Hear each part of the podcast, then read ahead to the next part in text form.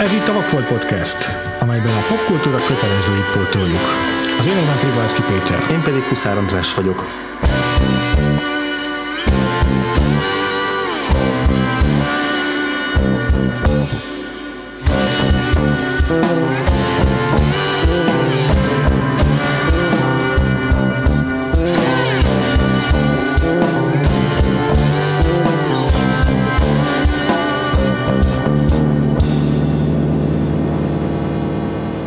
Ezúttal ugyan nem a popkultúra kötelezőit pótoljuk, úgyhogy a bejelentkezésem kicsit hamis volt, hanem a Titanic Film Fesztivál ron megtekintett filmekről fogunk beszélni. Az idei volt a 24. fesztivál, amelyet Budapesten megszerveztek, uh-huh. és már most már jó pár éve rendszeres látogatói vagyunk ennek a filmfesztiválnak mind a ketten Andrással. Nem tudom, te mikor, vagy neked mikor volt az első, mikor kiutaztál erre? Hát szerintem 2013. Nekem az a tippem, hogy az volt az első év, most így próbáltam így visszakeresni. Mm. Lehet, hogy előtte is voltam egyszer-egyszer, de, de az biztos, hogy... Nem tudatosan hogy Igen, igen, igen, tudatosan azóta, azóta jártam oda, és hát most így vissza, visszakerestem, sokkal több filmet láttam ott, mint amire emlékeztem. Tehát ugye a, mondjuk a The Witch-től kezdve az Ex Machinán át, az Upstream Color-t is azon igen. láttuk, akkor a Joshua Oppenheimernek a két igen, igen. dokumentumfilmjét, a Look of Silence, meg a meg a The Act of Killing-et is azon vetítették, meg még a Short Term 12-et is ott láttam először moziban, tehát hogy rengeteg, rengeteg dolgot láttam azért még így is csak töredékét annak, mint amit bemutatták, de és hmm. gyakorlatilag ez négy éve, körülbelül négy éve hmm. járok, csak így, tehát ahhoz képest, ahhoz képest azért minden évben találni azért jó pár olyat, amit érdemes megnézni. Igen, és a 24 éve megy a fesztivál, tehát 1993 óta. Ja, ami durva. Igen, elég durva. és hát így ez a talán a legismertebb, vagy a leg sokoldalú filmfesztiválja Magyarországnak a Jameson Cinefest mellett. Igen, amire meg ugye nehezebb eljutni, mert az, az Miskolcon van, jó, hát úgy nehezebb, nekünk nehezebb persze, akik itt Budapesten vagyunk, mert ez meg csak Budapestre korlátozódik, de azért alapvetően mégis több emberhez tudnak ezek a filmek így eljutni, mint a, mint a Cinefesten. Uh-huh cserébe a, a, a Titanicnak mindig szerintem kicsit nehezebb dolga van azáltal, hogy áprilisban e, van. Most már jó idei áprilisban van, azért az elején még ez is ősszel ment. Igen, igen, és az, az a logikusabb, mert akkor már a, az az évi fesztivál kedvencekből sokkal többet lehet összegerebézni, uh-huh. míg, míg így tavasszal igazából csak a, a, a Sundance-es filmek jöhetnek szóba, amikről általában nem is nagyon szoktak, lehet, hogy ott még az átfutása sokkal, sok, tehát hogy a ott a forgalmazókkal megállapodni sokkal nehezebb, mert sokkal kevesebb idő telt el azóta, legalábbis ha jól emlékszem, az idei Titanicon nem is volt egyáltalán az idei Sundance-ről, uh-huh. hanem akkor így a tavalyról átnyúlt filmek, egy-egy olyan oszkáros film, ami nem került be mozis vetésre, azok szoktak ide kerülni, akkor okay. néha így néha már a tavalyi őszi fesztiváloknak a mezőnyéből válogatnak inkább, szemben ugye a Színefesztel, ami pedig megteheti azt, hogy már a... már a friss. Igen, hát relatíve, igen. igen, igen, igen. igen. inkább azon szoktak felbukkanni az ilyen Sundance, és mondjuk a tavaly a Swiss Army-ben. Uh-huh. Igen, tényleg. Hát igen, így, így sikerült, hogy idén a a felhozatában két olyan film is jutott, amiket mi láttunk, amelyek már az Oscar gálán is részt vettek. Mm. Az egyik a 20th Century Women, a másik meg a Loving volt, mm. mind a kettőjük egy, egy színésznői alakít, azt hiszem, nem? Annette Benninget ja, hogy a, a... Ja, hogy a jelölés a... Nem, nem, nem, nem, nem. Az, a, pont az az, hogy az Annette Benninget nem jelölték, ez a, ez a durva, hanem a forgatókönyv, tehát a Mike Mills forgatókönyve volt az egyetlen a, Aha. a 20th Century Women-ből, a, és igen, a, a Lovingból meg valóban a Ruth meg a kapott jelölést.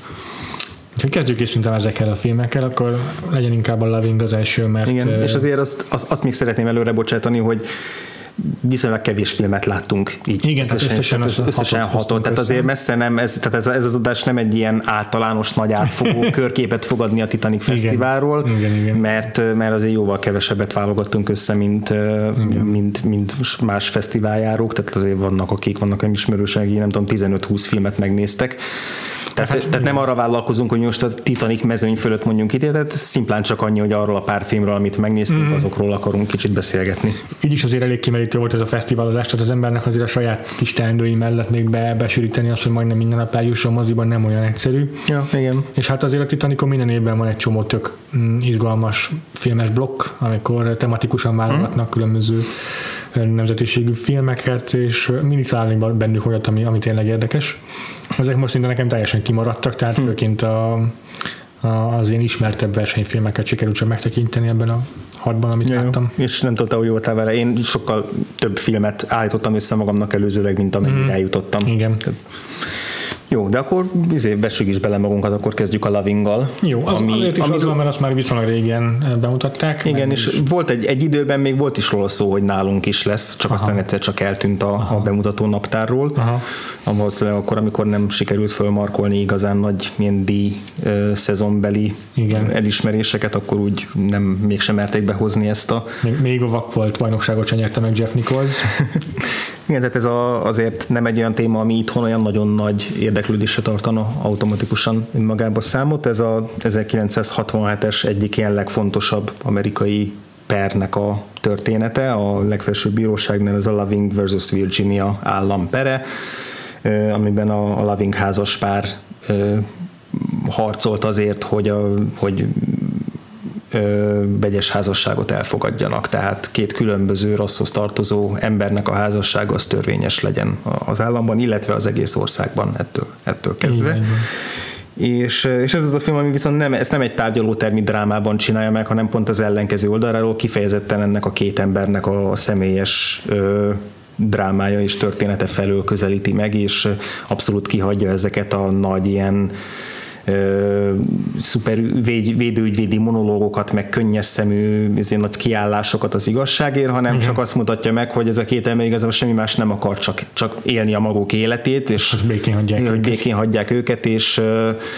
és hát jobbára vonakodva is mentek bele ebbe az egész, egész dologba, hogy ők, ők itt most egy egész, ilyen, ilyen nemzeti ügyet vigyenek el a vállukon, és ráadásul ez, ez sok-sok évet ölelt mm, fel igen. a történetük. Nem tudom, neked hogy tetszett a film? Nekem nagyon-nagyon tetszett.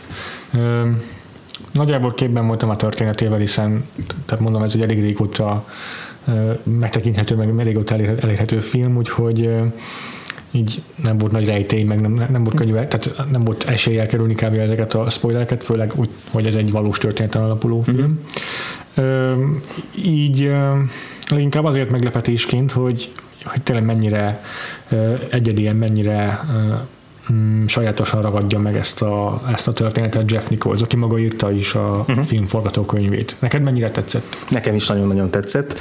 Jeff nichols uh-huh. egyébként picit mindig hadilábon állok, mert hogy egyrészt tehát pont azt értékelem a, a filmjében, ami miatt kevésbé szokott hatni rám. Igen. Tehát, hogy pont az, hogy, hogy minden témához a, a kevesebb minimalistább megközelítést választja, ami nagyon-nagyon rokonszembes, mert így pont elkerüli ezeket a hatásvadász csapdákat, viszont emiatt egy csomószor utána mégiscsak úgy marad meg benne, hogy ez egy jó film volt, de hiányzik az a plusz, amitől igazán, igazán mélyre tudna hatolni. Ez egyetértünk teljesen. És, és a, a Take Shelter óta az a Michael Shannonos nem az első filmje, de az a film, amivel igazán ilyen nagyobb népszerűséget szerzett. Uh-huh. Azóta, ugye azóta csinálta a Madot a Matthew McConaughey-vel, azt hiszem, te azt láttad Igen. tőle még korábban, illetve most volt, amikor egy időben jött, vagy hát egy évben jött ki a Loving és a Midnight special ami pedig egy Spielbergi science fiction volt, yeah.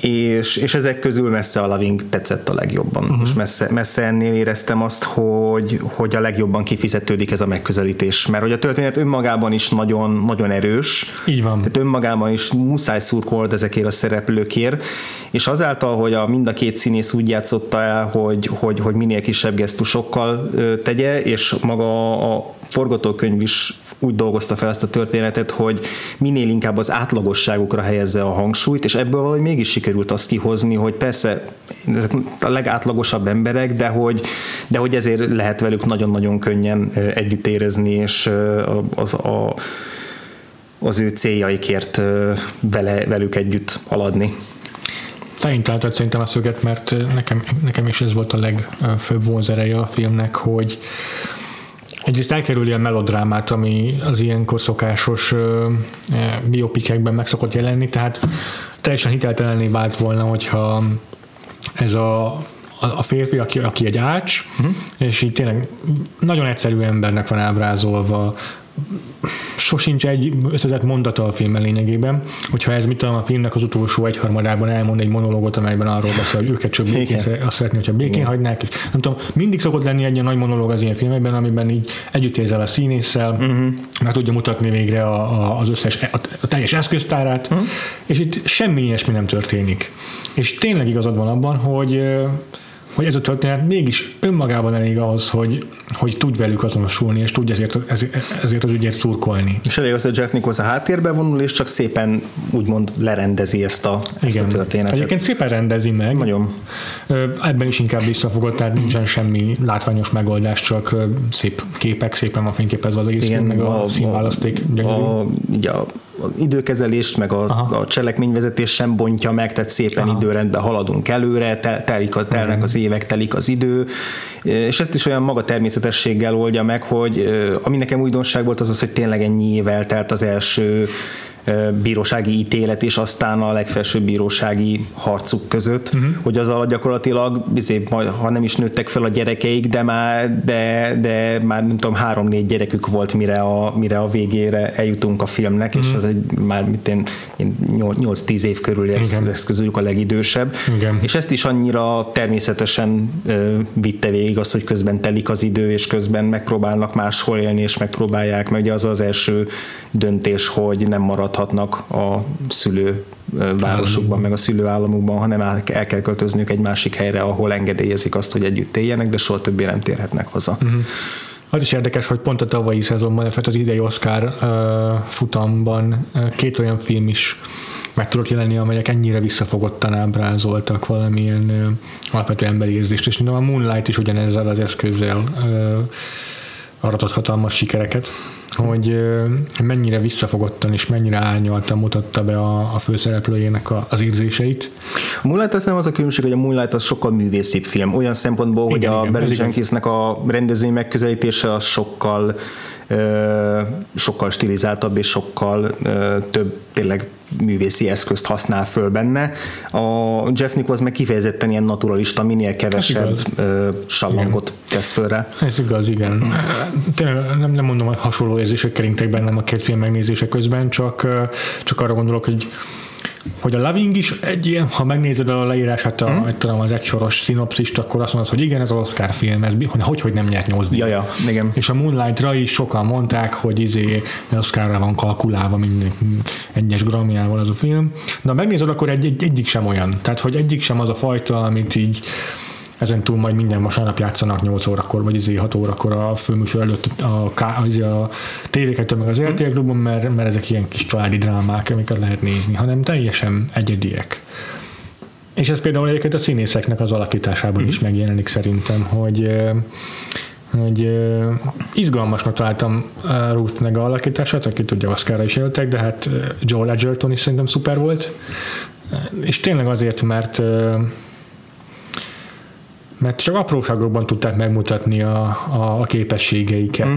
Nem voltak nagy dramatikus momentumok. Egyáltalán egy, talán egy olyan volt, amikor a, amikor Joel Edgerton karaktere azt hitte, hogy most jönnek értük, és mit tudom uh-huh. én, ö, ö, menekülniük kell a házukból, de, még, de az is csak egy félreértés volt, uh-huh. és, és ott se, ott se lehetett ilyesmire, tehát ott se tudok kitörni belőle ez a, a félelem, vagy a feszültség, vagy ilyesmi a filmből, hanem, hanem megmaradt egy ilyen visszafogott kis csöndes darabnak. Igen, így. igen. valahogy így belakták ezeket a, ezeket a szerepeket, tehát sokkal, sokkal inkább belülről oldották meg azt, hogy a hát ahogy mondtad is, hogy a, a, a, férje Richard Loving, ő, tehát így tényleg tő, tőszavakban beszél, hmm. és, és sok, egy, egy, egy abszolút zárkózott Igen. magába húzódó figura, aki nagyon mély érzésű, tehát azt folyamatosan érezzük, hogy, hogy, ő, hogy ő nagyon nagyon mély érzésű figura, csak ezeket nem mutatja ki kifelé, és, és, és tényleg csak arra vágyik, hogy mindenki békén hagyja őket, és ez azért nem olyan könnyű ezt, ezt érdekesen, meg izgalmasan megoldani. Tényleg Igen. olyan színészekkel, akiknek a, csak az arca is annyira expresszív, hogy vagy, vagy, a, vagy a, a, a testbeszéde, a tartása is, hogy, hogy azzal jó legyen. A Ruth meg a meg szerintem szenzációsan jó mm-hmm. ebben a filmben. Mm-hmm. Tehát már a, a tekintete az ilyen mély kút, amiben el lehet veszni, annyira gazdag do, a, ezt már egyébként a Preacherben is, amiből nem tudom, szerintem két vagy három résznél többet nem láttam, de ott, ott, ott láttam őt először, Aha. és ott is így hátrahőköltem, hogy úristen, ez a csaj, ez, ez, ez, ez valamit nagyon tud. és, és itt aztán ebben a filmben tényleg, tényleg abszolút meghálálja azt, hogy szóval nagyon, nagyon remélem, hogy őt nem fogják elpazarolni, mert, mert, mert nagyon megérdemelt volt ez az Oscar jelölés is, és egy, egyáltalán nem bántam volna, hogyha ő kapja meg. Én meg biztos vagyok benne, hogy még sokat fogunk fel találkozni, mert igen, igen, gyorsan nívelt fölfelé a karrierje, hogy egy-két évvel ezelőtt még, a, még televíziós sorozatokban látok, és most már már Oscaros filmben, tehát innentől szerintem csak fölfelé van az út. Igen, legalább a Star Wars 9-ben játszhat egy ufót. Igen, motion capture karakter. De egyébként a filmben még muszáj beszélni szerintem egy kicsit a, a Michael Shannonról is, aki ugye állandó hm. Igen. És igazából itt egy, egy, egy, egy cameója van, gyakorlatilag egy ilyen egyjelenetes szerep, egy fotóriportert játszik. De milyen jó azt De nagyon-nagyon jó. És egyébként az, az, az jó, hogy említed, mert az, az a jelenet azt szerintem így önmagában kicsiben megmutatja az egész filmnek az erényeit, hiszen a, az is arról szól, hogy ez a fotós, ez utána ott marad velük egy napig, vagy egy délutánig, és és sok fotót lő, de igazából azok lesznek a legjobb fotói, amik akkor, amiket akkor lő, amikor a, a, a lavingék meg tudnak feledkezni arról, hogy ott van egy fotóriporter mellettük, és nézik a tévét, nézik a tévét, és, és őszintén csak nevetnek, és, és, és meg, meg, tudják a saját kis világukat teremteni, anélkül, hogy bármi más izgatná, vagy, vagy, vagy feszíteni őket. Igen, már az világ. a kép, ugye azt a képet végén a, a, a, a végén a film így kiismerevítésben mutatja az eredeti fotót, ami a Life magazinban megjelent, az is annyira sok történetet elmesél önmagában. Tehát ez, ez az igazi fotóriporteri ö, ö, mesterség, hogy, hogy egy képpel mennyit tud mesélni. Tényleg. Igen, igen. És aztán a, a, a film vége az még egy, még egy külön gyomrost bevesz, be, bever a, a, a végén a, a kiírásokkal. Tehát igen. annak a fényében meg különösen még, még, még plusz érzelmi töltettel gyarapszik a, a film, és az, hogy hmm. miért kellett ennek a két embernek éveken keresztül kiállnia ezt azért a tök egyszerű dolog dologért, hogy egy házasságban éljenek. Igen. Jó, szerintem nagyjából kiveséztük a lavingot. Vagy hát még tudnék róla hosszasan beszélni, de akkor nem jutna időnk a például a 20th Century Women-re. Ami egy csodálatosan szép film. Igen. Egyetértek. Ebben is egyrészt a, a, a, szerintem a visszafogottság egy hatalmas erény ennek a filmnek is. Másrészt meg ezek a méltatlanul alul értékelt alakítások, amiket láthatunk például Annette Benningtől, vagy szerintem Greta Gerwig is zseniális a filmben. Mm, mm, vagy Ellie Fanning, de igazából... Én annyira nem szerettem, bevallom. Oh, miket hallok? Szenzációs volt ebben. Egyébként a két Fanning közül én abszolút Ellie párti vagyok. Mm-hmm és e, ez a film is igaz volt. Annak ellenére tud ő rossz is lenni.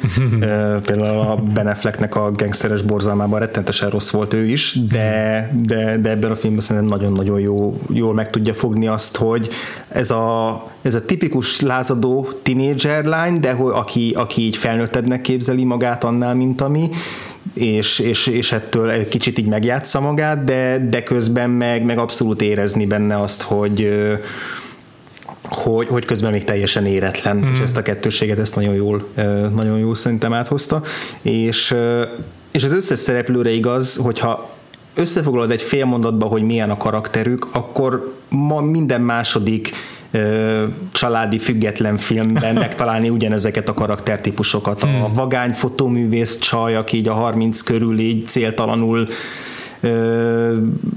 tengleng az életben, meg a, meg a, a kamas rác, aki, aki így a felnövés határa előtt áll és szerelmes mm. a legjobb barátnőjébe, akinek nem viszonozza, vagy a, az ilyen ex-hippi csávó, aki, a, a, a, aki gyakorlatilag akinek semmilyen célja nincs az életben, és ezzel tökéletesen elég. Tehát, hogy vannak ezek nagyon tipikus karakterek, de hogy mindegyiket sikerül úgy megfogni a, a filmnek, hogy, hogy, hogy teljesen egyedi és természetes mm-hmm. és, és valószerű. Tehát nem azt érzem, hogy ilyen megírt típusokat látok a vásznon, hanem élő embereket, akik hogy nagyon bonyolult és zűrös és, és ellenmondásos kapcsolatokban vannak egymással. Igen. Hát erről szól a 20th Century Women, össze is foglaltad nagyjából a történetét.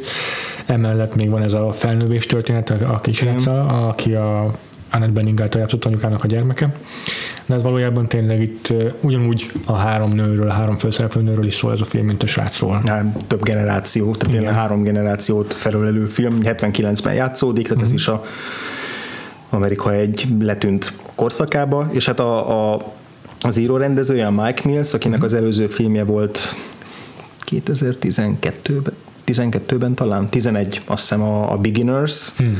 Amiben a, Ewan McGregor volt a főszereplő, és a és az ő apját játszotta a Christopher Plummer, uh-huh. aki Oscárt is kapott azért a szerepér, és akkor az a, az a film arról szólt, hogy a Christopher Plummer által alakított fickó az ilyen, nem tudom, 70 valahány évesen egyszer csak közölt családjával, hogy ő valójában meleg, és szeretne most már ennek megfelelően élni, hmm. élni tovább az életet, és hogy ez mit jelent az, hogy az élete végén gyakorlatilag itt teljesen hmm. új fejezetet kezd, és akkor ez a családban miket okoz. Hmm. És ez a Mike Millsnek a saját apjának a története. Wow. És, és ez a film, a 20th Century Women, ez pedig az anyjának a története. Tehát tulajdonképpen megcsinálta a, a saját családját, meg saját magának a, a felnövését, tehát a, a saját gyerekkorát a két oldalról. és, és eleve, eleve hihetetlen jó, hogy egy, egy fickó ennyire jó női karaktereket uh, tud írni így belülről, de ebből tényleg az érződik, hogy ő, ő ezt megélte ezt az egész közeget, még ha nem is teljesen pontosan, mert én van olyan karakter, aki ilyen kompozit karakter a testvéréből, meg szomszédokból, meg ismerősökből, de, de alapvetően ez mégiscsak az anyjáról szól, és arról, hogy arról a, arról a viszonyról, mi kettejük között van, hogy, hogy mennyire közeli a viszonyuk, de közben mennyire mégis megismerhetetlen a, az Igen. az ember, aki, aki felnevelte. És ez volt számomra marha érdekes ebben a filmben, lehet, hogy még ezt tíz évvel ezelőtt főként a kisfiú szemszögéből néztem volna, mint lázadó, uh-huh. vagy lázadni próbáló tinédzser, de most már már így ha nem is vagyok szülő, de hát leginkább azon gondolkodom le gyakrabban, nem mint a lázadáson. és, és az anyuka szemszögéből is nagyon érdekes volt ezt a filmet nézni. Hogy a nő vívódik azzal, hogy próbálja megérteni néha a gyermekét, amikor nem tudom, olyan hülyeségeket csinál, amiket minden tínédzser megcsinál, és amiket nem tudsz rajtuk számon kérni. Igen, és amit teljesen alapvető is hozzátartozik a felnővéshez. és olyan, olyan váratlanul ö, így földbe döngölő mondatok jönnek, jöttek néha mm. ebben a filmben. Van egy mondat, amikor azt mondja, ugye a filmnek az a alapsztoria, hogy a hogy a Zenet Benning által alakított Dorothy úgy érzi, hogy nem érti már a fiát, és ezért a, megkéri ezt a két másik nőt, illetve lányt, aki gyakorlatilag így velük együtt lakik félig meddig, egy ilyen mm. elég bonyolult ö, viszonyrendszerben, hogy segítség fölnevelni a, a fiút, és akkor ok, okítsák ki mindenféle, és aztán ez kicsit balul sül el, de igazából mégsem. és, és akkor van egy jelenet a, a filmben, amikor azt mondja a Greta Gerwig, Gerwignek, hogy aki elvitte bulizni a, a srácot, valamilyen punk koncertre, és akkor azt mondja neki utána, hogy azért irilli a Greta Gerwiget, mert hogy ő láthatja a fiát a való életben, úgy, ahogy ő már az anyja soha nem láthatja. És ez például annyira kurva jó, és annyira... Igen. És annyira elszomorító is egyben. És annyira igaz mondat, ami, ami, uh-huh. ami korábban ilyen formában még nem hallottam kimondva. Tehát az, hogy tényleg az, hogy, hogy ő csak mint a fiát fogja megismerni, csak ezen a kapcsolaton keresztül fogja látni, hogy ő milyen közegben mozog, viszont pont ettől a tizen pár éves kortól kezdve a fia, ahogy elkezdi az önálló életét élni, ő annak már nem lehet a részese. Hiszen egyre jobban be fog zárkozni a gyereke, és lesz egy saját világ, amiben is akarja beengezni az anyja. Igen, és amiről csak valamennyit elmond majd Igen. neki, de, de az csak, egy, az csak egy, egy töredék része lesz annak, hogy, hogy milyen életet él. Miközben egészen addig meg ugye gyakorlatilag egy közös organizmust alkottak. Ja. Igen, tényleg.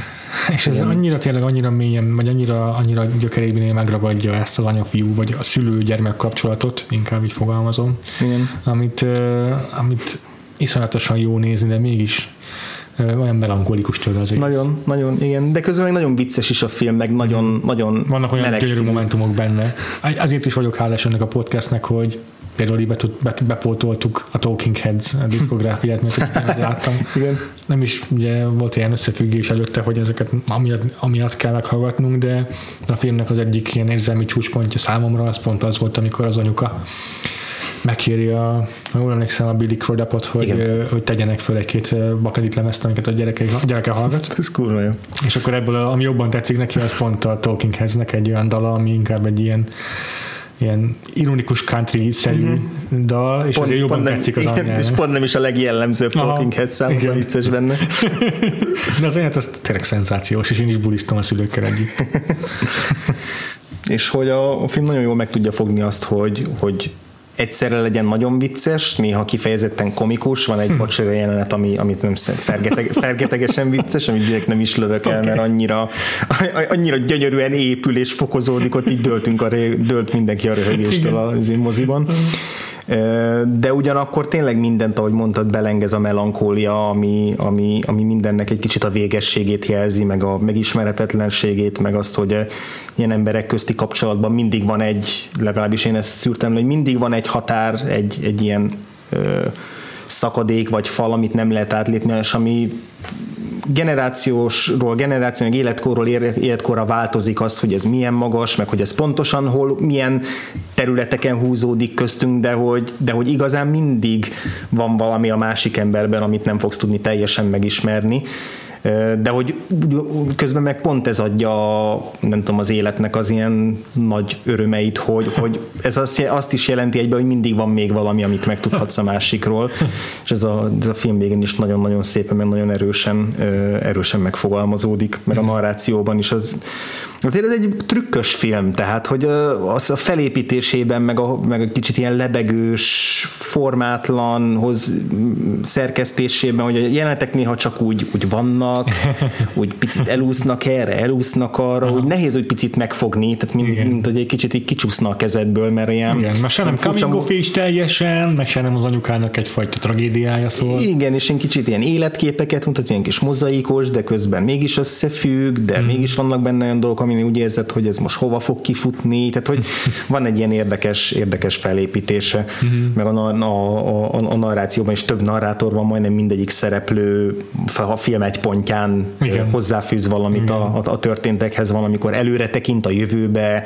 a saját halálukkal kapcsolatban, Igen. tehát vannak ilyen nagyon érdekes érdekes módszerek benne, és szerintem ez mindegyben adja azt, hogy, hogy egy viszonylag standard történetet mégis nagyon újszerűen tud, el, tud elmesélni. És az, az Annette Bening meg fergeteges, tehát az, az a tavalyi Oscarnak a idei, mindegy, szóval tudjátok, tehát a, a legutóbbi Oscarnak a talán számomra a legnagyobb ö, fiaskója az, hogy őt, hogy őt nem jelölték. Nem is jelölték, igen. Nem is jelölték, pedig, pedig gyakorlatilag majd nem, szerintem a teljes mezőnyben kiemelkedik, tehát az összes kategóriát egybevéve nekem az egyik legnagyobb élmény nyújtotta ebben a, ebben uh-huh. a filmben. Uh-huh. Ezért én örültem, örültem Greta Gerwig szerepének is, uh-huh. de másokat emlegettük, de És ő is, ő is igazából azt a típust játsza, akit majdnem minden filmjében szokott, de mégis egy kicsit máshol. igen, igen, igen, igen. És nagyon jól állnak, és annyira természetes volt tényleg a- az egyik legtermészetesebb alakítás szerintem a filmben. Igen. És uh, Billy Crudapot még én mindig örülök, ha látom. Nagyon, nagyon. Igen.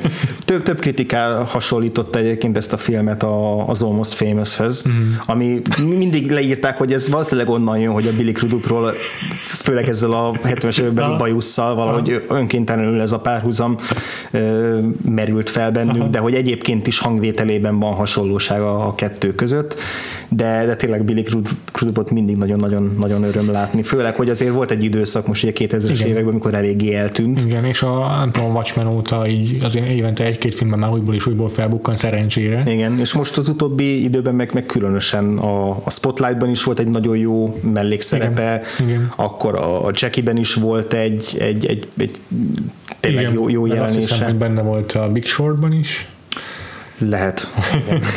Meg most a, a, sajnos a Justice League-be is sikerült behálózni. Igen, de, de, ne, de örülök, hogy, hogy rátaláltak megint. Mm. én is, én is, én is.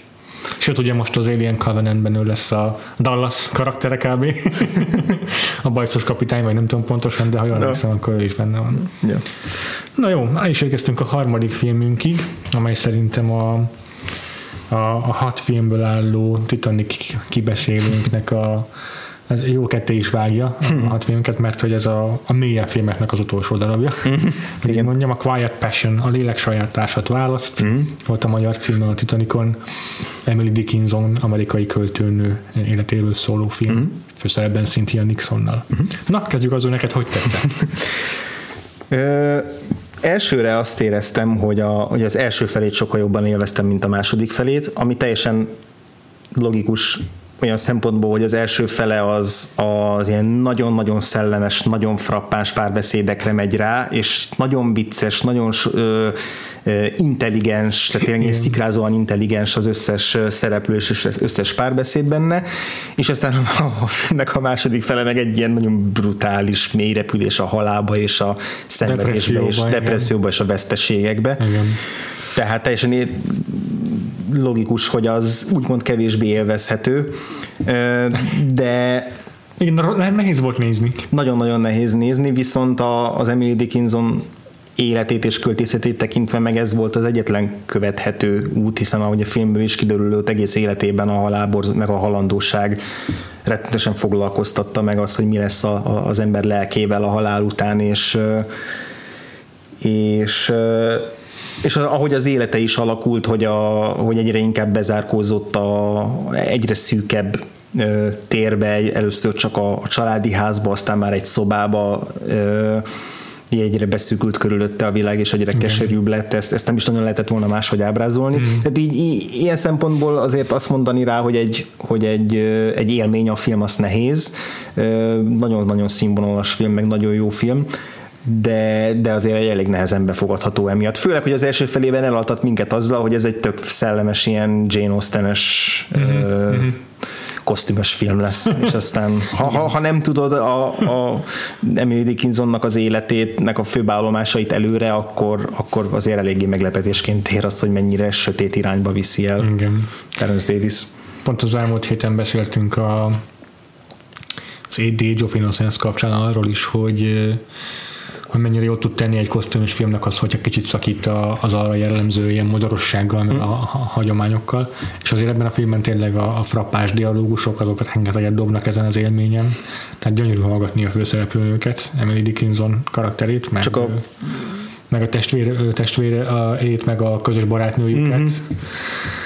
Igen, van, van uh, tényleg csak a, a szövegnek a nyelvezetét hallgatni, a ritmusát, a hanglejtését már az is, az is nagyon nagy élvezet, és, tényleg vannak, azt, azt éreztem benne, hogy olyan kura jó lenne, hogyha valaki így írna nekem szöveget a való életben, hogy amikor beszélgetek valakivel, akkor mindig a legtökéletesebb riposztot meg tudjam, meg tudjam adni, és az a legtökéletesebben legyen megfogalmazva, a legszellemesebben, a legburkoltabban. Igen, és úgy, hogy esetleg, ha nem, nem nincs velem egy szellemi szinten a, a hallgatók. Akkor a, ne vágja le, hogy most igazából le, kiosztottam a picsába. Aha. Igen.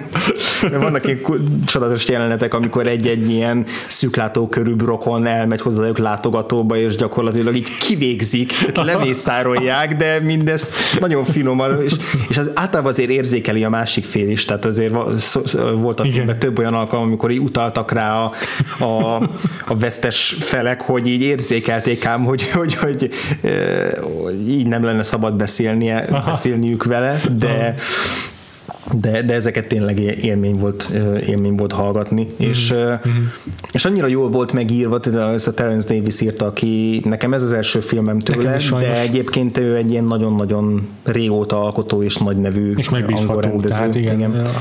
összes filmje az nagyon hasonlóan elismeréseknek, hasonló elismeréseknek örvend, nekem már régóta a listámon van ezek közül egy-kettő, a House of Mirth van mm-hmm. konkrétan felírva, de tényleg szinte mindegyiket lehetne mondani és, és abszolút tényleg úgy írta meg ezt a, ezt a könyvet, mint hogyha, mint hogyha bepötyögte volna valamelyik 19. századi szuperokos szerzőnek a, a dialógiait, meg a, a szövegeit, tehát annyira át tudta venni ezt. Tehát ez nem, nem, van egy-két karakter, aki modern, de csak a, az adott korhoz képes modern, és egyébként, ahogy megnyilatkozik, meg a, a, a milyen szavakat ad a szájába, az abszolút a korba beleillik. Igen, igen. És, és az ott tök érdekes, hogy nagyon teátrális benne mindenki, a mhm. beszédmódjuk is, uh-huh. meg a, a, a mimikájuk is, tehát néha annyira, annyira elevenek és annyira modorosan játszanak, de, de valahogy és ezt nem tudom, hogy hogy, hogy csinálta meg, mert ez, ez nem olyan könnyű, mint annyira, ami ennek hangzik, de hogy attól, hogy ilyen teátrálisak, ettől lesz teljesen hiteles és természetes hmm. a film. Igen, nem tudom, hogy ezt te, te hasonlóan érezted, de nekem ez egy nagyon furcsa kettősség volt a filmben. Aha. Ez így nem fogalmazódott meg bennem, de tökéletesen igazad van ebben a filmnézése közben is pont ennek a fajta ilyen enyhe túljátszócsának tudtam magam nagyon könnyen átadni, amikor, amikor ilyen túláradó lelkesedés hmm. ült ki az Emily Dickin, vagy az a Cynthia Nixon hmm. arcára, amikor megjelent a barátnője, vagy valami vicceset mondott, és, és tényleg csomószor az ő reakcióik miatt tudsz velük olyan csodálatosan azonosulni, hogy, hogy tényleg minden mondat, minden jelenet úgy tudjon hatni, úgy tudjon ütni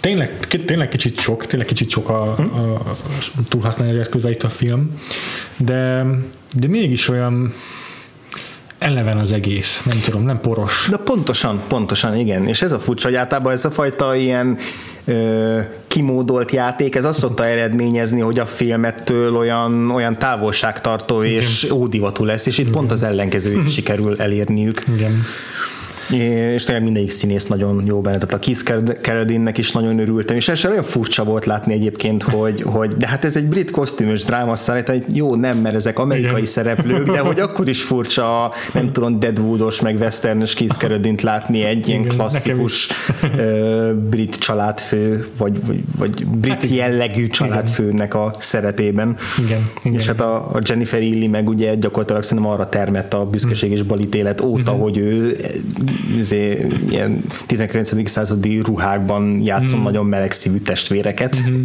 Igen, igen, igen, igen, tényleg. Hát nagyon-nagyon jól is állt neki az a karakter, az egyértelmű.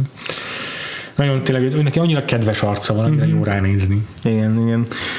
És hát nem, nem csoda, hogy az első feléről beszélünk megint a legtöbbet a filmnek, pedig igazából a második fele az, ami miatt szerintem megcsinálta a Terence Davis hmm. ezt a filmet, mert nem az volt vele a célja, hogy itt most elkápráztasson minket az ilyen szellemes szövegbombáival, hanem hanem a, karakternek a lényegét megfogni abban, hogy, hogy hogyan viszonyul az élethez, meg a halálhoz, meg a, meg a magányhoz. Tehát az, hogy gyakorlatilag így lezárt maga körül minden, Igen. minden lehetséges kaput, ami mondjuk egy romantikus kapcsolatra, vagy, vagy, vagy előrelépésre. Nehogy újabb tragédiát kelljen átélni emiattuk. Igen, igen, és hogy a, abszolút a szemed is hangzik, hogy ő, ő csak arra vágyok, hogy a családja körében legyen. Igen. Amit meg is teremt, meg is tesz, csak aztán amikor a családja elkezd egyre fogyatkozni és egyre szűkebbé válni, akkor, akkor érezni azt, hogy ez, ez mennyire ö, visszaüt. És folytogató számára. Igen. igen. igen. Szóval érdekes összetett karakter, és a Cynthia Nixon is nagyon jó benne. Én egyébként nem szeretem a Cynthia Nixont, de, de ebben lehet, hogy benne van az is, hogy ő,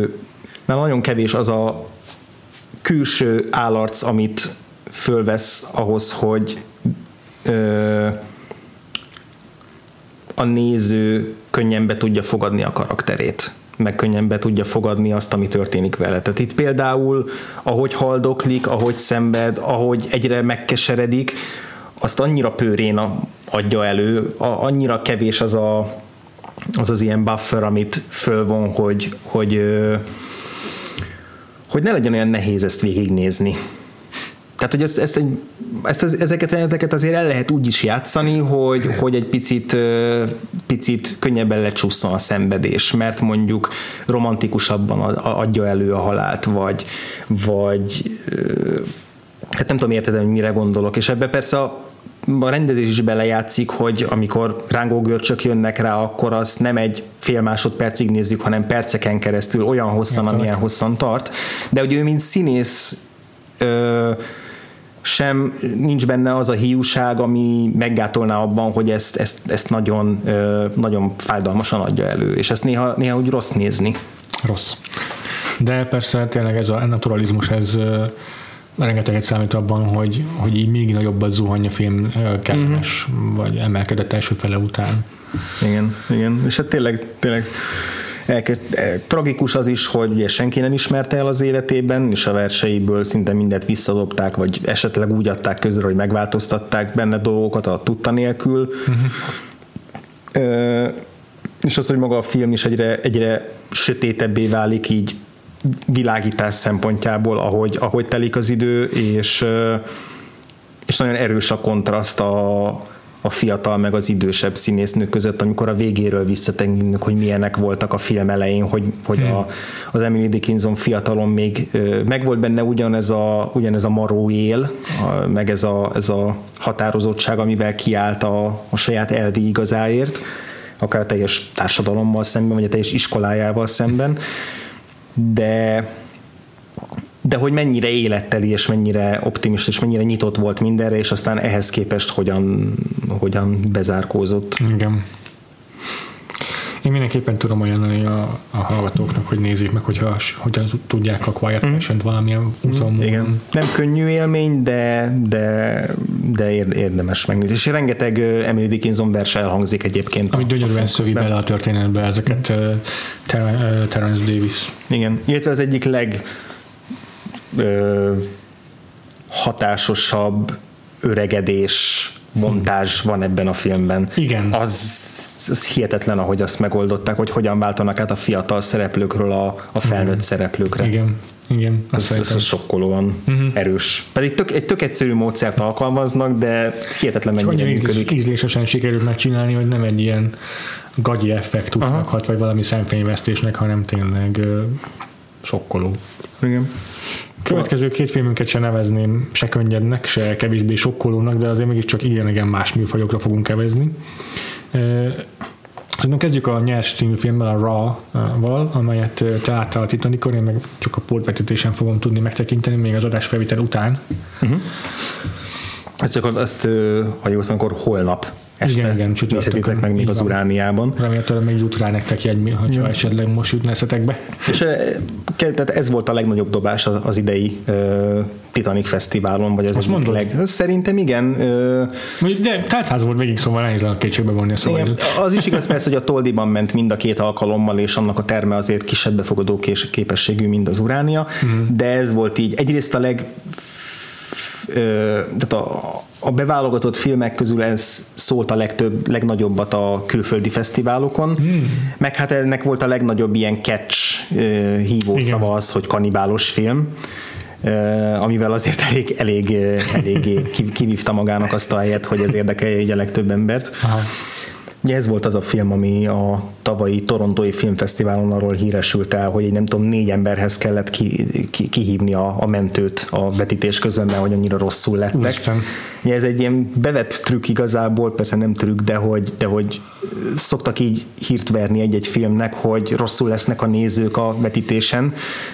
Már a Swiss Army mennél is ez volt az Igen. egyik ilyen nagy marketingfogás, hogy ki dühösen kivonultak az emberek, meg hány ingerük volt, meg ezért akkor volt a, a a visszafordítatatlan, az, ott, ott még a rendező rá is játszott arra, hogy így direkt olyan ö, frekvenciájú hang hatásokat tett alá, ami így émeig meg rosszul étett kelt a nézőn, de van, aki ezt kifejezetten kihasználja, hogy, ö, de van, aztán van, aki csak így a marketing osztály utólag sorolfolja ezt föl. A, a filmnek a rendezője a Julie Ducornu, ő, ő azért elmondta interjúkba, hogy nem szeretné azt, hogyha az emberek tényleg fizikailag ennyire kikészüljenek a filmjénél, tehát ő, hmm. ő nem örül ennek.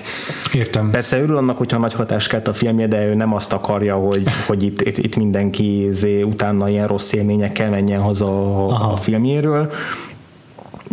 És ez a film, ez szerintem nem is egy ilyen provokatőr film. Tehát egy vegetáriánus lányról a főszereplője, aki gólyaként érkezik egy állatorvosi főiskolára, és, és ott különböző beavatási szertartások alá veték őket a, a felsőbb évesek, és ezeknek az, egy, az egyik ilyen beavatási szertartásnak a, a, az alkotó eleme, hogy egy ilyen, egy nyúlvesét meg kell lenniük nyersen, vagy le kell ilyen felessel hörpinteniük. Uh-huh.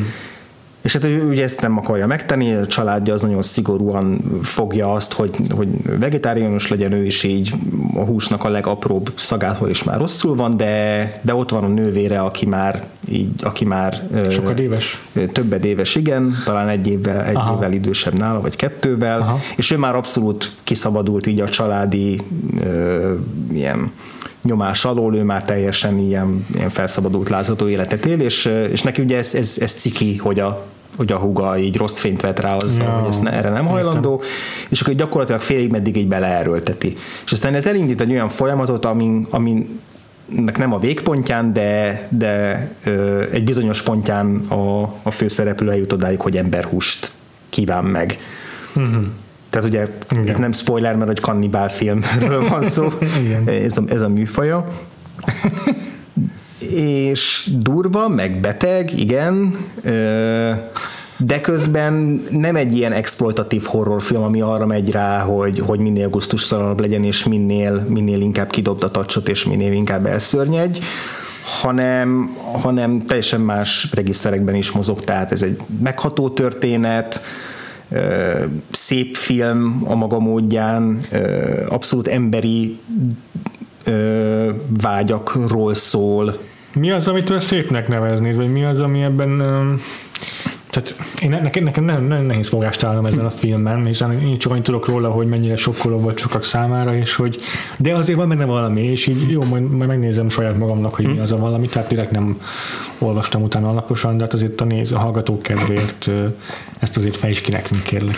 Hát egyrészt szép maga a megvalósítása, tehát a, a rendezése a filmnek. Mm. A vágása ilyenek néha egészen álomszerű módon van megoldva, akkor a fényképezése Aha. is nagyon-nagyon elegáns és mm-hmm. színvonalas nem teljesen jó a párhuzam a Hannibállal, de, de, de hasonlóan azt mondom, hogy inkább a művészfilmes irányba mozdul el, mint, uh-huh. a, mint a klasszikus horrorfilmeknek a, a, a megoldásai felé. Uh-huh. Tehát a szépség az, az folyamatosan elválaszthatatlan a, a, a gusztustalanságokkal, meg a borzalmakkal. De ezeket... a Hannibal ezt megoldotta úgy, hogy ne legyen gusztustalan. Jó, persze, azért abban is lát, volt egy-két epizód, abban is nincsen Natali részek, de ott, amikor a teljesen naturalista dolgokat olyan művészén ábrázolta, hogy hmm. egyáltalán meg se fordult bennem, hogy az. Igen, ez a film azért más ilyen szempontból. Aha. Tehát itt azért ugyanolyan erővel nyom, ö, a, ugyanolyan erővel nyomja le a mérleget az, hogy, ö, hogy amikor, amikor mondjuk egy emberi testrészt eszik, akkor az ne egy ilyen esztétizált dolog legyen,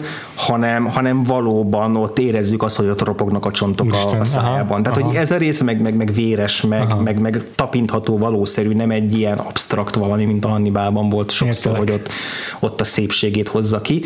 Nem, itt, itt inkább csak az, hogy Hm. Hogy ez nem önmagában van, a, nem önmagában vannak a gusztustalanságok, hanem kiegészülnek azzal, hogy milyen úton megy végig a, a főszereplő. És ez a másik része, ami meg szép a, a filmben, hogy igazából ez alapvetően egy testvéri pár, testvéri viszonynak a, a története. Hm és az hogy, az, hogy itt már ugye nagyon veszélyesen kell a spoilerek miatt Jó, ö, okay.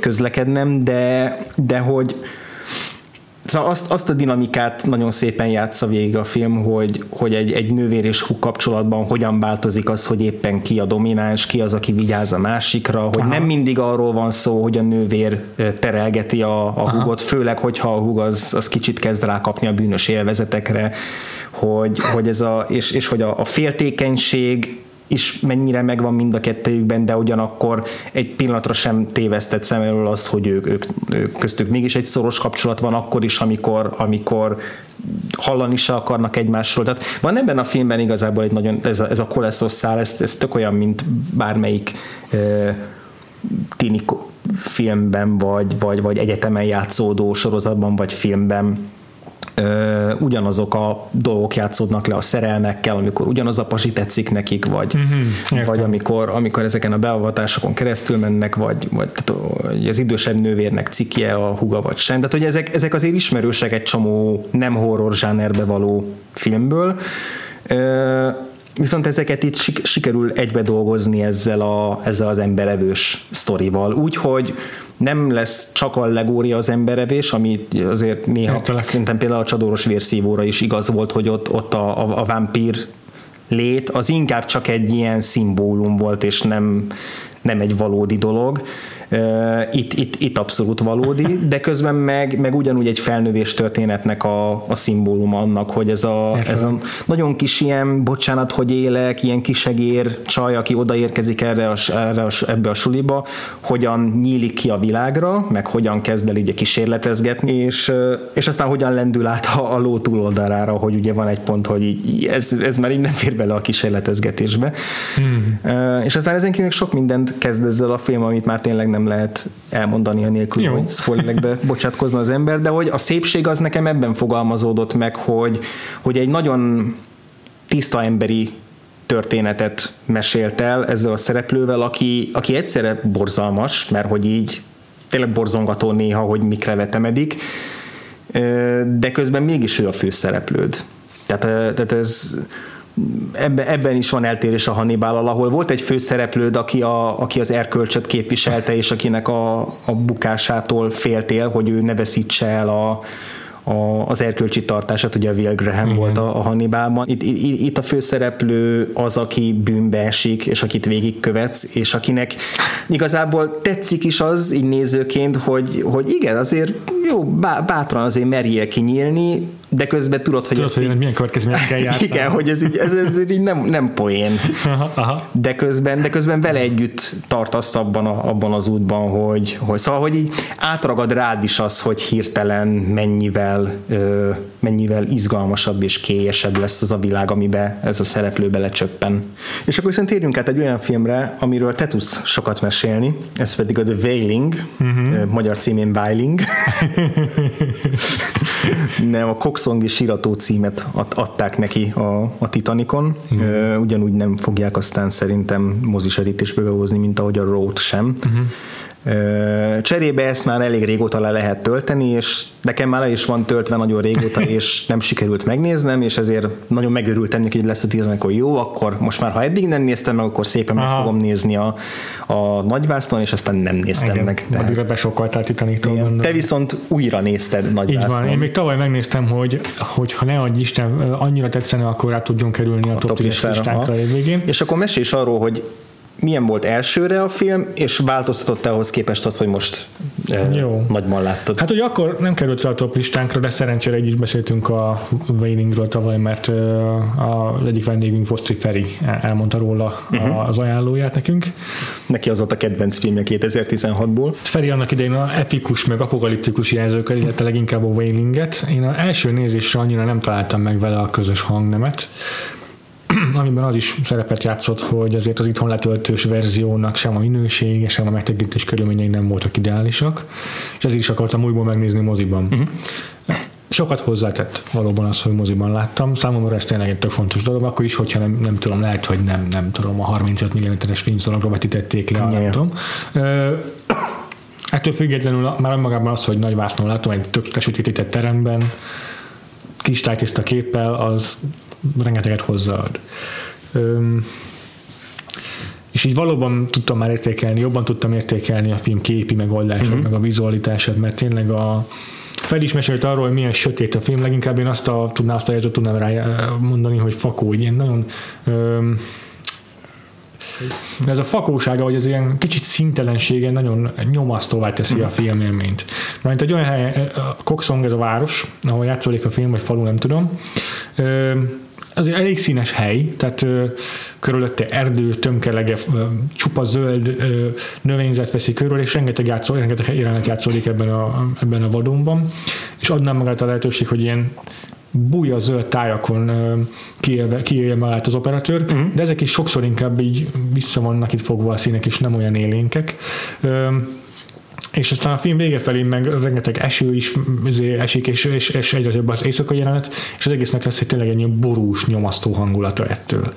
És ez a szinte majdnem, majdnem három órás játékidő tényleg apokaliptikussá teszi a film lép, hangulatát, és a léptéke tényleg egy ilyen epikussá válik emiatt.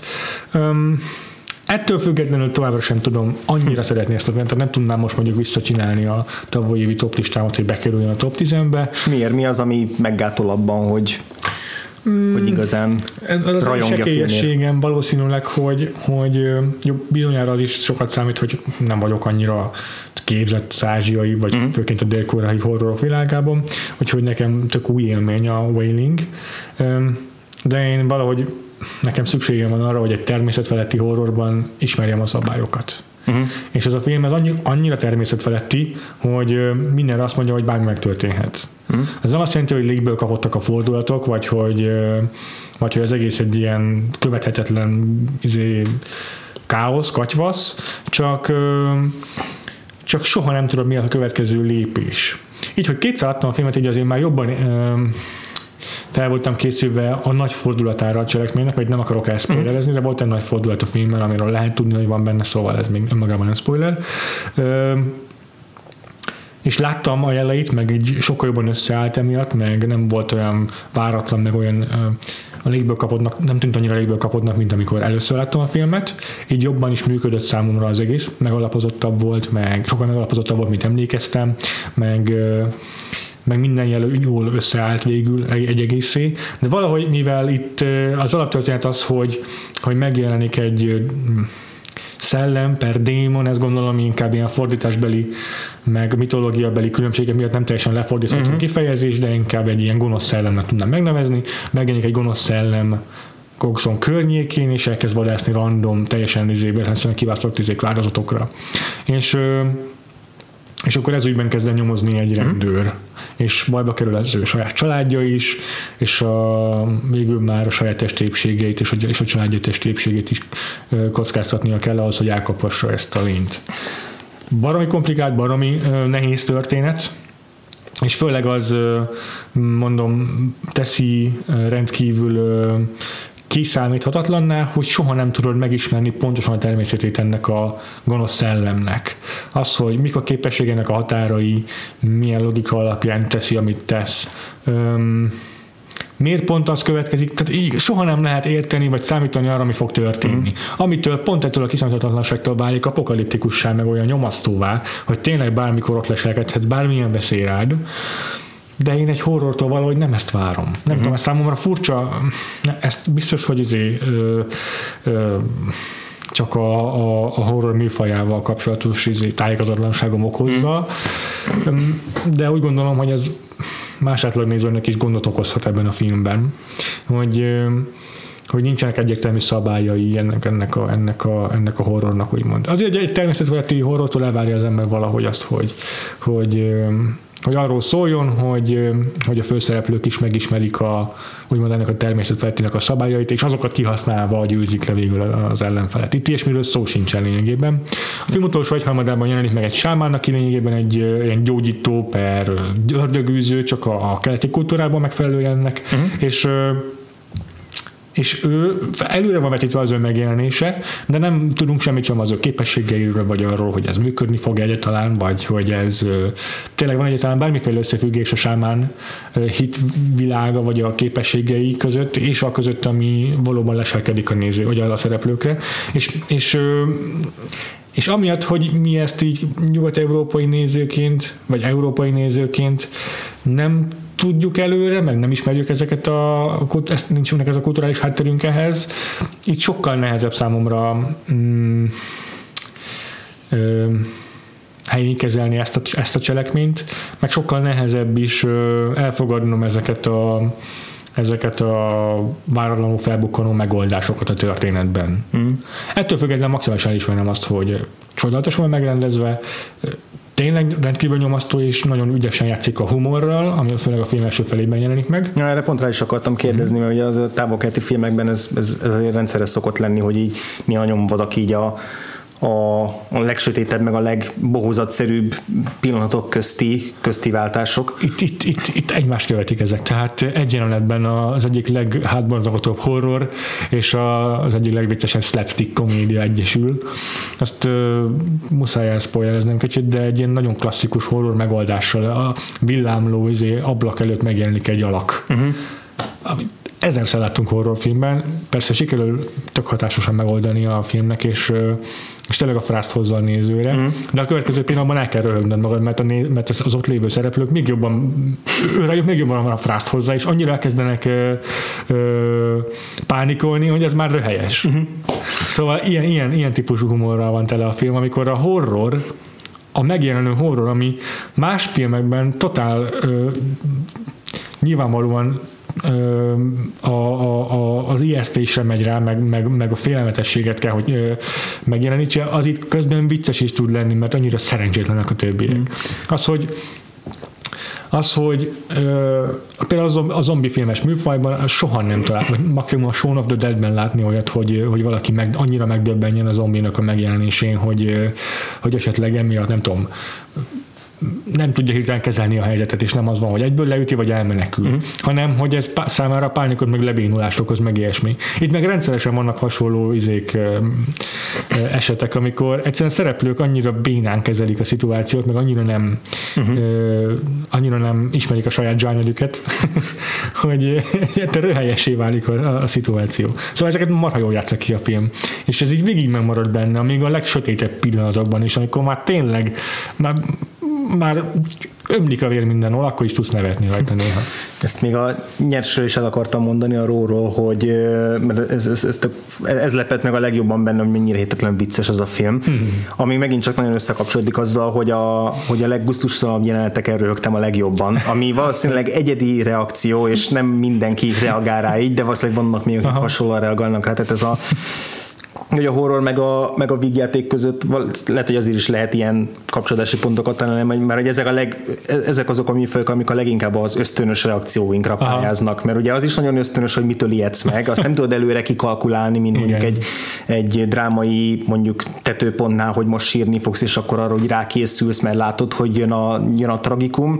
Az ijesztés az egy sokkal azonnalibb reakció, és a nevetés is ugyanilyen, hogy nem tudod most pontosan be, tudod persze, hogy nagyjából milyen ö, humorra vagy vevő, és milyenre nem, de a poén az akkor is úgy fog rád hatni, ami egy, egy ilyen azonnali pillanatnyi reakció, Igen. és nem lesz azonos a mellette ülővel, akinek teljesen másra van húzalozva az agya, mm. és lehet, hogy érteni fogja a poén, de nem fog nevetni rajta. Aha. És hogy mind a kettő annyira szélsőségesen ösztönös zsigeri reakciókra megy rá, hogy lehet, hogy ezért lehet nagyon jól összepasszintani őket, de hogy ez nagyon nehéz, és akkor ezek a Vélinnek ezt, ezt, ezt, ezt, ezt, ezt sikerült. Igen, ez, ez annyira szokatlanul, meg váratlanul jól sikerült neki, hogy ismerek horror komédiát, meg ismerek horror, meg ismerek komédiát. De ez, ez, nem, ez nem komédia, hanem igen, igen. már gondolom, hogy ez, ez, ez ettől még egy vérkomoly horrorfilm marad, igen. csak közben meg nagyon vicces is. Igen, igen, igen. Akkor átértünk az utolsó filmünkre, amit ma kibeszélünk, ez pedig szerintem a másik nagy dobása a Raw mellett a Titanic uh-huh. Filmfesztiválnak, azért leginkább, mert a trailerét elég jól fogadta a magyar közönség, amennyire én tudom, meg úgy általában a közönség. Ez a Ben Wheatley nevű rendezőnek a Free Fire és. És ez olyan film, amit még Amerikában is csak most mutattak be a mm-hmm. titanic kb. egy időben. Tehát a Tényleg. brit angol premier már megvolt korábban, de ez azon ritka alkalmak egyik, hogy így nagyjából egy, egy szinten vagyunk így az amerikai közönséggel. Tehát ez, ez ilyen szempontból viszonylag friss film, nem lehetett még letölteni se, beszerezni sehol, tehát ez, ez, ez tényleg új újdonság erejével hathatott. Ez Igen. a Ben Wheatley nevű brit ilyen, nem tudom, fenegyerek, vagy kultrendező, nem tudom, minek lehetne nevezni. Ö, neki, a, neki az új akció, hát igazából akció vígjátéka. Mm, igen. Főszerepben olyan arcokkal, mint Army Hammer, Brie Larson, uh, Killian Murphy. Killian Murphy, Salto Copley. Köszi. És mindenki, mindenki rendkívül 110%-ot nyújt ebben a filmben, és ilyen elnagyolt, eltúlzott karakterekkel dolgozik a cselekmény, és az egész, egész történet is eleve egy ilyen teljesen agyament elborult baromság. Gyakorlatilag ez a kutyaszorítóban utolsó pár jelenete, minden flashback, meg minden egyéb nélkül. Tehát bezárunk tizen akárhány teljesen csökött agyú gangstert ö, egy lepukkant raktárépületbe, és akkor teremtünk, teremtünk egy olyan helyzetet, hogy szét akarják lőni egymás segét, és ez az egész film.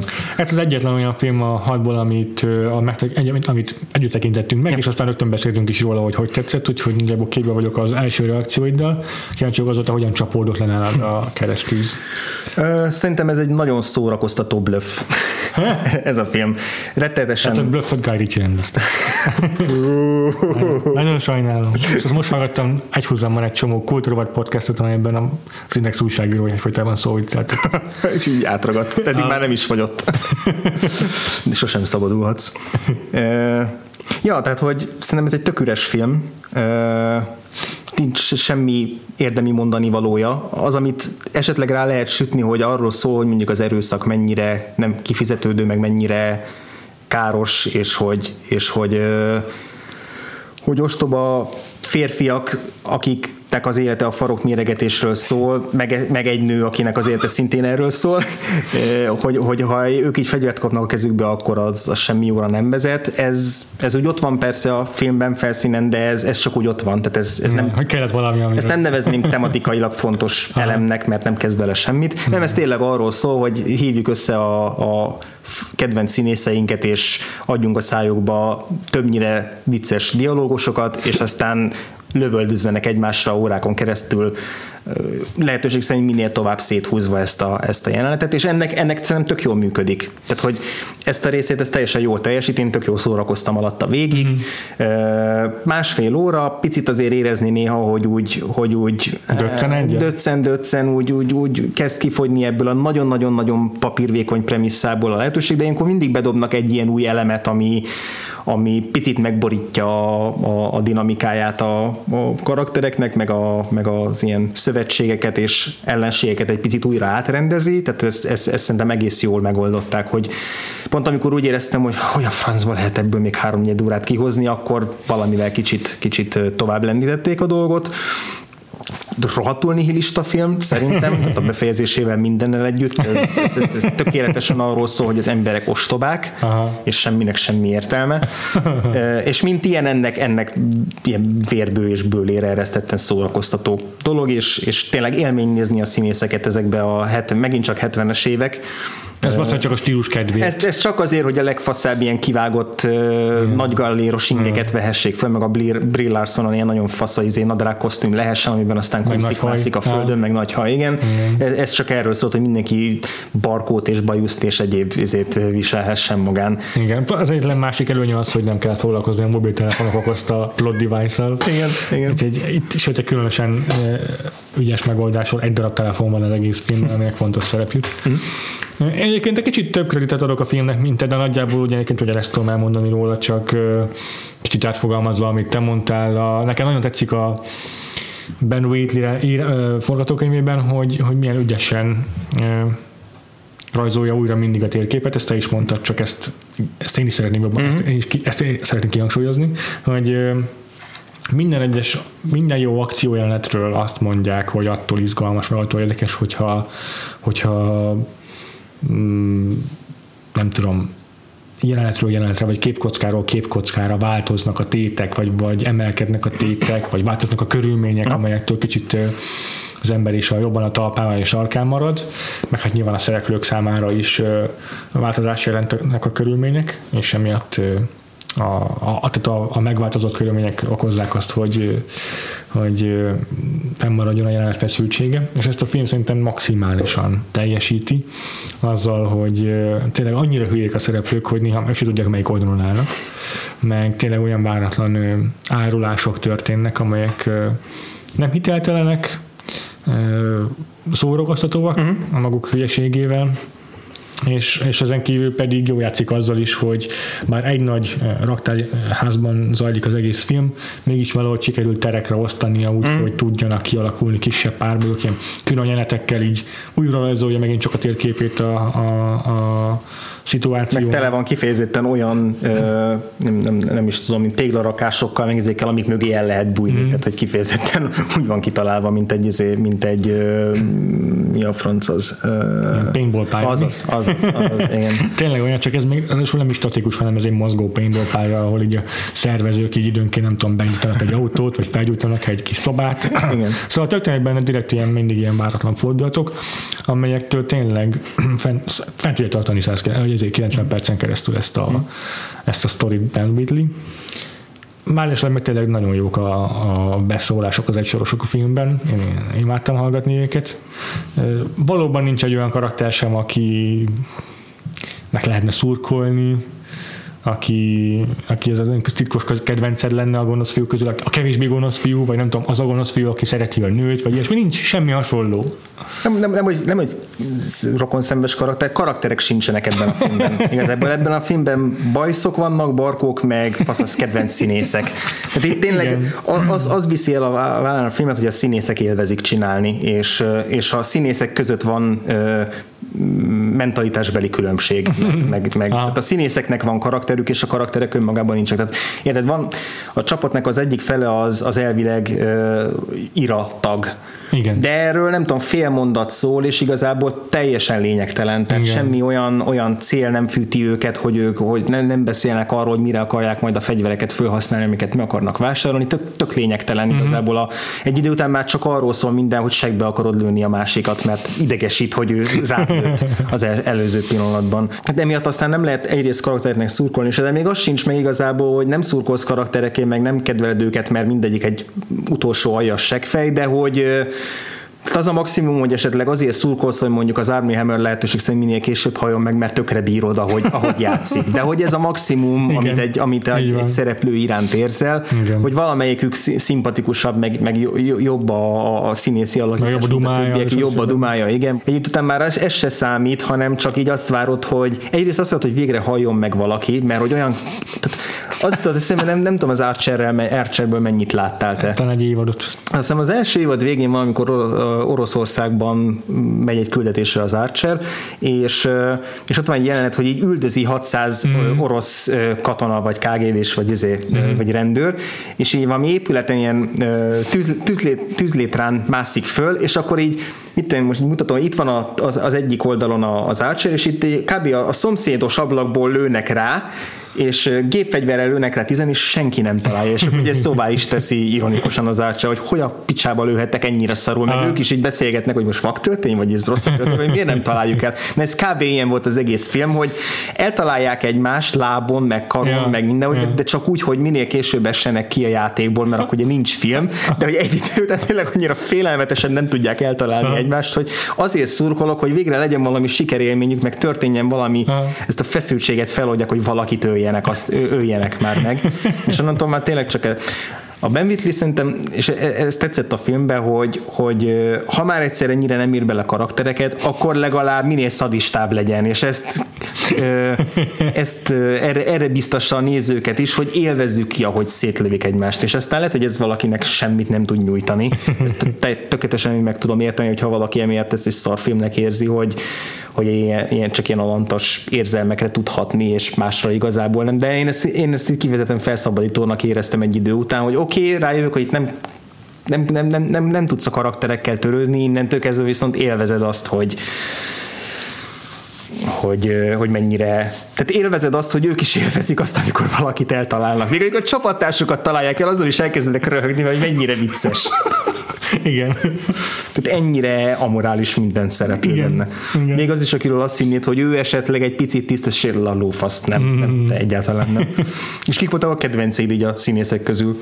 Hát a négy főszereplő azért egyértelműen viszi a pálmát. Nem, én Army Hammer-t amúgy is nagyon kedvelem általában is. Valószínűleg ezt a szerepet azért kaptam mert a Man from Uncle-ben is jól lát neki a, a élére vasolt izé, figurának az ilyen rezzenéstelen arcú beszólásai.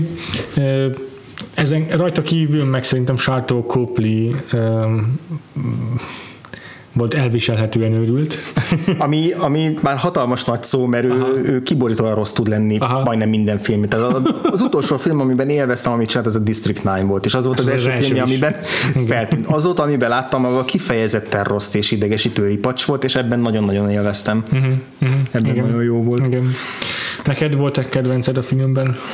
Hát nekem még két nagy kedvencem volt, ez tulajdonképpen egy ilyen miniatűr párharcot folytattak az egész film alatt kicsibe, miattuk is tör ki a Ja. lövöldözés, az egyik a Steve-O, akit a Sam Riley játszik, Uh-huh. Azt a, én is a másik pedig a, a Harry, akit a Jack Raynor Aha. alakít, ez a két ellentábornak a ilyen csökött agyú, leg, leg, legidiótább tagjai, akik még a film kezdete előtt hajba kaptak, és igazából ez okozza azt, ami miatt így kirobban egy idő után ez a puskaporos hordó, és aztán az egész film alatt ők így kb. egymásra pályáznak, és, és mind a ketten nagyon jók. A, a, a Steve azért, mert ő tényleg annyira ostoba, Ő volt az, aki azt hiszem, hogy felrögött a saját társán, és meg- megtalálta a harmadik Igen, társukat. és aztán egy idő után még izé be is drogozik a lövöldözés közben, és onnantól teljesen szétcsúszik, és Hmm. használhatatlanná válik. A Jack Raynort meg én a Sing Street óta nagyon szeretem, mint hogy ő játszott a, a főszereplő srácnak a bátyját, és itt meg ilyen úgy nézett ki, mint a, nem tudom, a, a Bob Dylannek egy ilyen elbaszott unokatestvére, aki, aki izé fedora kalapban, meg ilyen, ilyen hippi kinézettel közlekedik, de igazából totál be van pöccenve, és mindenkire ideges, és szóval én, én őket szerettem még kifejezetten. A Brie Larsonnak lett volna nagyobb szerepe is, Igen. szóval őt, őt azért szerintem egy kicsit alul használták, de, de még így is jobban használták, mint a King Kong filmben. Tehát, jó, az persze azt nem nehéz azt a lécet megugrani, de, de, de látszott rajta is, hogy ő is nagyon élvezi azt, hogy, hogy ott anyázhat és káromkodhat, és, és ő is. Tehát mindenki dühös ebben a filmben a, azért, hogy hogy merészel bárki rájuk lőni.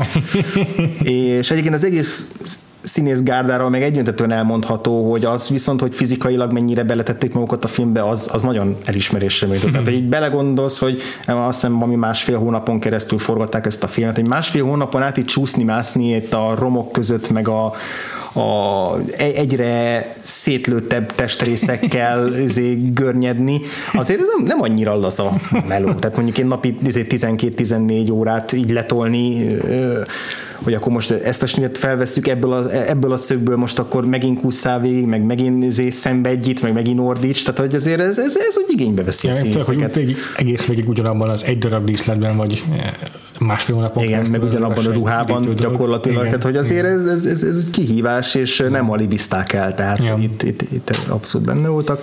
Azért a Ben Wheatley, mint akciórendező nem, nem nagyon nem, nem. nagyon nem. nem tudom megfogalmazni, de... Szar volt. Igen. Szerintem igen. szar volt. Szerintem ez, ez választotta el a filmet attól, hogy egy igazán remek film váljon belőle, hmm. hogy akciórendezőként értékeltetlen volt, amit csinált, mert hogy mondjam, you had one job, Ben Whitley, ah. az, hogy követhető legyen földrajzilag, a, és, és értelmezhető legyen az, hogy melyik szereplő mikor, hol van egymáshoz képest és a térben, és ez teljesen követhetetlen volt. Hanyag. Tehát szerintem ez nagyon hanyag munka volt az, hogy hogy nem tudta az elején belülni azt, hogy az elején lássuk, hogy melyik szereplő hol van, és utána amikor lőnek egymásra, akkor is lássuk, hogy éppen ki kirelő. És egy-egy pillanat volt a film, amikor mondjuk egy ilyen kisebb csoportba tömörültek, hogy jó, most tudtam, hogy kik vannak egymáshoz ja. képest, de könyörgöm azt, hogy a, a film végén nem tudom, hogy hol van a kiárat, amit többször mutattak Aha. már a filmben, fogalmam nincs róla, hogy, hogy egyáltalán melyik sarkában van az épületnek, vagy, vagy hol. Tehát ez szerintem egy nagyon-nagyon nagy, nagy hátránya. Meg, hogy vannak ilyen megafinok, mint például egy aktatáska, amit egy, soha nem tudom, hogy hol van éppen a raktárban, Igen. Kinek, kihez van közel, ki tudja elérni. Egy-két dologban azért értékeltem, hogy például arra odafigyelt, hogy a, amikor ilyen kisebb helyszínekre osztotta fel a raktárat, akkor különféle ilyen kis színkódolásokkal tudta, tudta a néző azonosítani, hogy éppen hol járunk. Uh-huh. Tehát mit tudom én, az ilyen kis emel elvényen lévő, nem tudom, kabinban, azért a az operatőri munka is rásegített arra, hogy tud, hogy hol vagy. Uh-huh. Meg ahol a Brie Larson így egy párbajt folytatott egy férfi szereplővel, ott is úgy láttad, hogy amikor tudtad, hogy ott vagytok, mert olyan volt a padló. Tehát így uh-huh. egy-két ilyen dologgal figyelt arra, hogy azért legalább térben elválassza a jeleneteket, de valóban azt már nem tette meg, hogy mondjuk vágás helyett egy ügyesebb kameramozgással vezesse az ember tekintetét, mert ügyesen van vágva a film, de azt nem segíti elő, hogy tud, hogy éppen mi hol játszódik. Ja, igen, igen, és ez, ez nagy, nagy hátrány. Nekem egyébként a Ben, ben Whitley, aki egy elég megosztó mm. rendező, igen. nekem Egyedül az előző filmje a High Rise volt meg a Tom Hiddlestonnal, ami egy nem jó film. Na, ambiciózus és csinál benne érdekes dolgokat, de, de, de aztán totálisan szétesik és én értelmezhetetlen az a film is sok mm-hmm. szempontból. A Free Fire-ben én azt értékeltem igazán, ha már Ben Whitley-nél vagyunk, hogy itt nem volt semmilyen ilyen modorosság, ilyen pretentious mm-hmm. Mm-hmm. művészieskedés. Meg ambíció se. Igen, meg ambíció se, de hogy mivel a High Rise-ban láttam, hogy milyen az, amikor ő ambiciózusabb próbál lenni, és hogy ez mennyire rettenetesen modoros és mesterkélt, és amikor Aha. fog egy tök jó zsáner darabot, az igaz, valaki úgy írta le a High Rise-t, hogy az olyan, mint, hogyha, mint a Snowpiercer csak függőlegesen.